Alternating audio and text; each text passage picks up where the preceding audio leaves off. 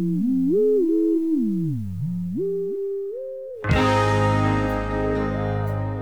I'm John DiLiberto, and you're hearing the Echoes podcast. Coming up, I'm going to be talking to Thomas Dolby, a signature artist in the 1980s synth pop movement. Now he's on a new music venture. But before we do that, I'd like to talk about these podcasts and how much time and money it takes to put them together and make them available. So if you like what we do with these interviews and on Echoes, become a supporter by making a donation now at echoes.org.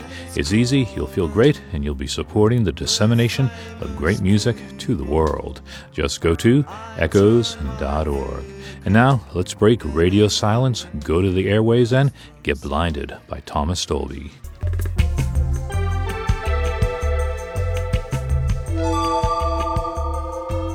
You're hearing Echoes, and I'm John DiLiberto. When you think of music from the 1980s, Thomas Dolby is one of the signpost artists with his hit, She Blinded Me with Science. The MTV friendly video made Dolby a star, and he became a lightning rod for all things technological. His career has taken some interesting turns since then, including an extended stint in Silicon Valley as an inventor and entrepreneur. And now, Dolby has a new venture in the halls of academia.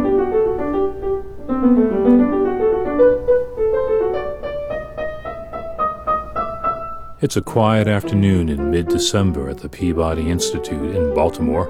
Most students have gone home for winter break, but several can be heard working over the kind of compositions you'd expect to come out of the Peabody classical music. But just a few doors down from this pianist is a musician who has little to do with classical music but much to do with electropop.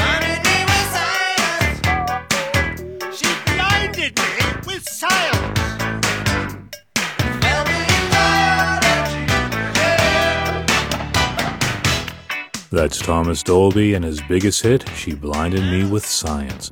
When I first heard Dolby back in 1982, I think the last place I'd ever expect to interview him would be in the Peabody Institute. He's a professor of arts there, which might make sense for someone characterized as a boffin. That's the English term for a tech nerd. Well, it's ironic, given that I left school at 16 to work in a fruit and veg shop and finance my uh, electronic music habit, and the fact that my father and his father and his father were all Cambridge professors. I think they'd be tickled pink to know that I've finally, after all these years, joined the family firm. Thomas is ensconced in a Peabody Institute recording studio. At 59, he's still pop star trim. He got ahead of his receding hairline by going Mr. Clean bald decades ago. He wears professorial black horn rimmed glasses and sits comfortably wearing an unprofessorial black paisley sport jacket. Yeah, I'm glad you're not filming it. Just remembered it would be psychedelic on video. Thomas Dolby was switched on when he heard Wendy Carlos's Switched on Bach, and by the time he hit his teens in the mid 1970s, BBC shows like Jonathan Peel's would have introduced him to European electronic music. And then came David Bowie and his Berlin trilogy Low, Heroes, and Lodger.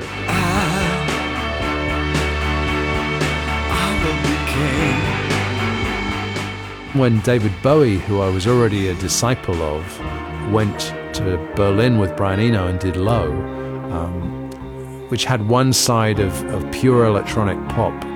You know, that instead of using lots of guitars and drums, he was using, you know, Oberheims and, and drum machines and um, to create pure pop records that would then show up in the charts and get played on the radio, sound and vision, things like that. Uh, that was incredibly inspiring to me. Um, and I think it was to a whole generation of, of British musicians who had been Bowie fans, uh, but who then took that as a cue to of go DIY with the electronic thing and start doing their own.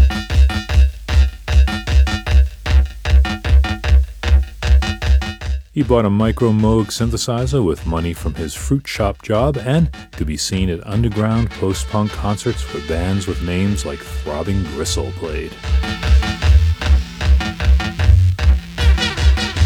I would go to Smoky Basements to see them perform, uh, along with a bunch of other sort of, you know, dandruff ridden white guys in anoraks. And uh, we would uh, be amazed by Throbbing Gristle and Cabaret Voltaire. And, uh, you know, that was also the early days of people like the Human League and Soft Cell and Ultravox, who later became, you know, sort of chart topping uh, pop acts. Uh, but it was, it was quite experimental in those days. Thomas Dolby went in a different direction. He crafted intimate, personal pop songs, often clothed in nostalgic imagery. His vision was more steampunk than futurism. You could call it nostalgic. You could also call it sort of dystopian. Um, I love the idea of parallel universes. You know, what would have happened if things had turned out differently? Uh, if there'd been no circuit boards and, you know, everything was running on clockwork and steam?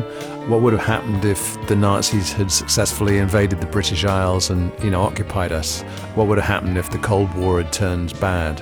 And, you know, I quite often sort of think through uh, universes like that and, and you know what my role would have been, and I always saw myself as the sort of dissident underground broadcaster, um, uh, always on the move. You know, using coat hangers to and, and old copper cables to uh, to broadcast my stuff.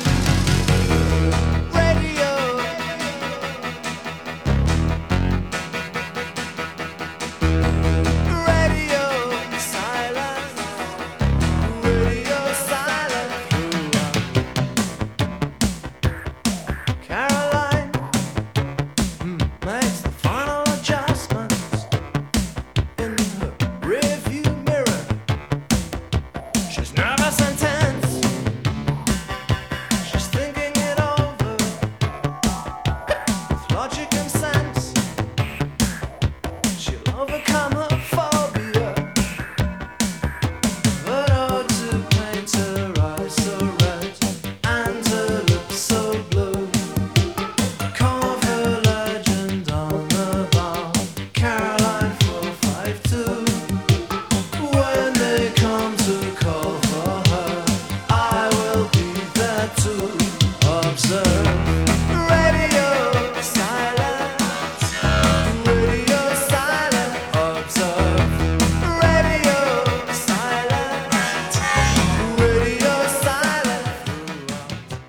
Being an electropop artist wasn't always the hippest thing in the 1980s.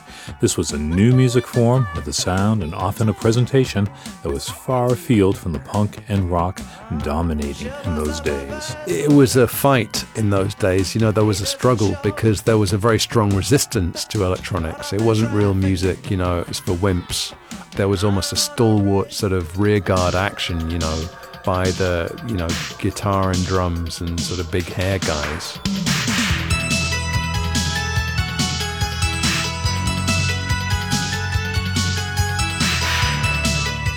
Dolby's career has taken an idiosyncratic course since his debut album, The Golden Age of Wireless, over the course of four more studio albums, his music became more danceable and full of humor, that is, when he wasn't scoring video games like The Gate to the Mind's Eye or soundtracks from movies like Gothic.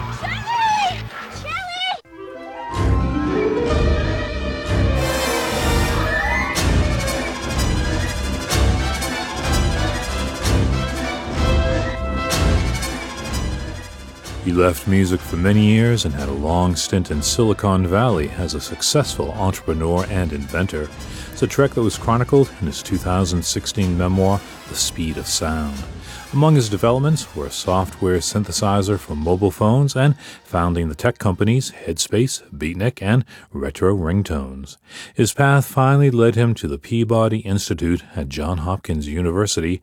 That's where he now leads their Music for New Media program. Yeah, so for the last three years, I've been helping Johns Hopkins establish a new film and media center in an up and coming part of Baltimore called Station North where we were able to get the funding to convert a beautiful old 1930s Art Deco cinema into a film and media center.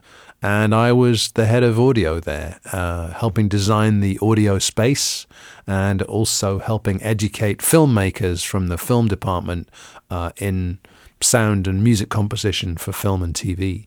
Uh, from next fall onwards, here at the Peabody Institute, I will be launching a brand new media music degree which will be teaching young composers to compose for immersive environments such as video games, virtual reality, and so on.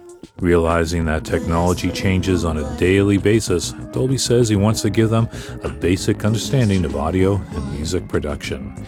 But even those basics are a long way from Dolby's music initiation. Yeah, I mean, you know, I had a monophonic synthesizer and a Revox reel to reel tape recorder on which you could bounce back and forth from one track to the next, adding a track as you went. I was trying to explain this the other day to a group of students and they looked at me completely blankly.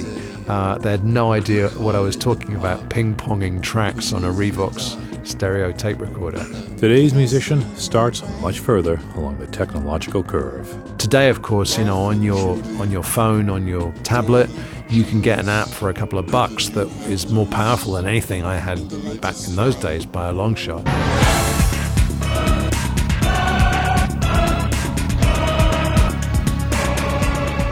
Thomas Dolby launches his Music for New Media program in the fall semester of 2018.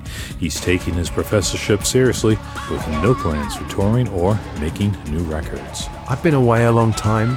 You know, a lot of my hardcore fans are few and far between.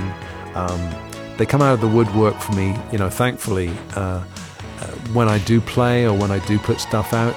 But I haven't made any new fans, and the chances are that anybody under 45 has never heard of me. Thomas Dolby may be making no music, but he's educating another generation of music makers.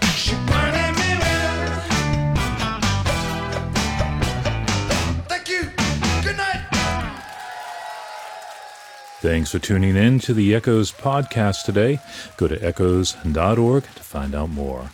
I'm John DiLiberto. Be sure to keep an eye out for more Echoes interviews at echoes.org or the Echoes newsletter.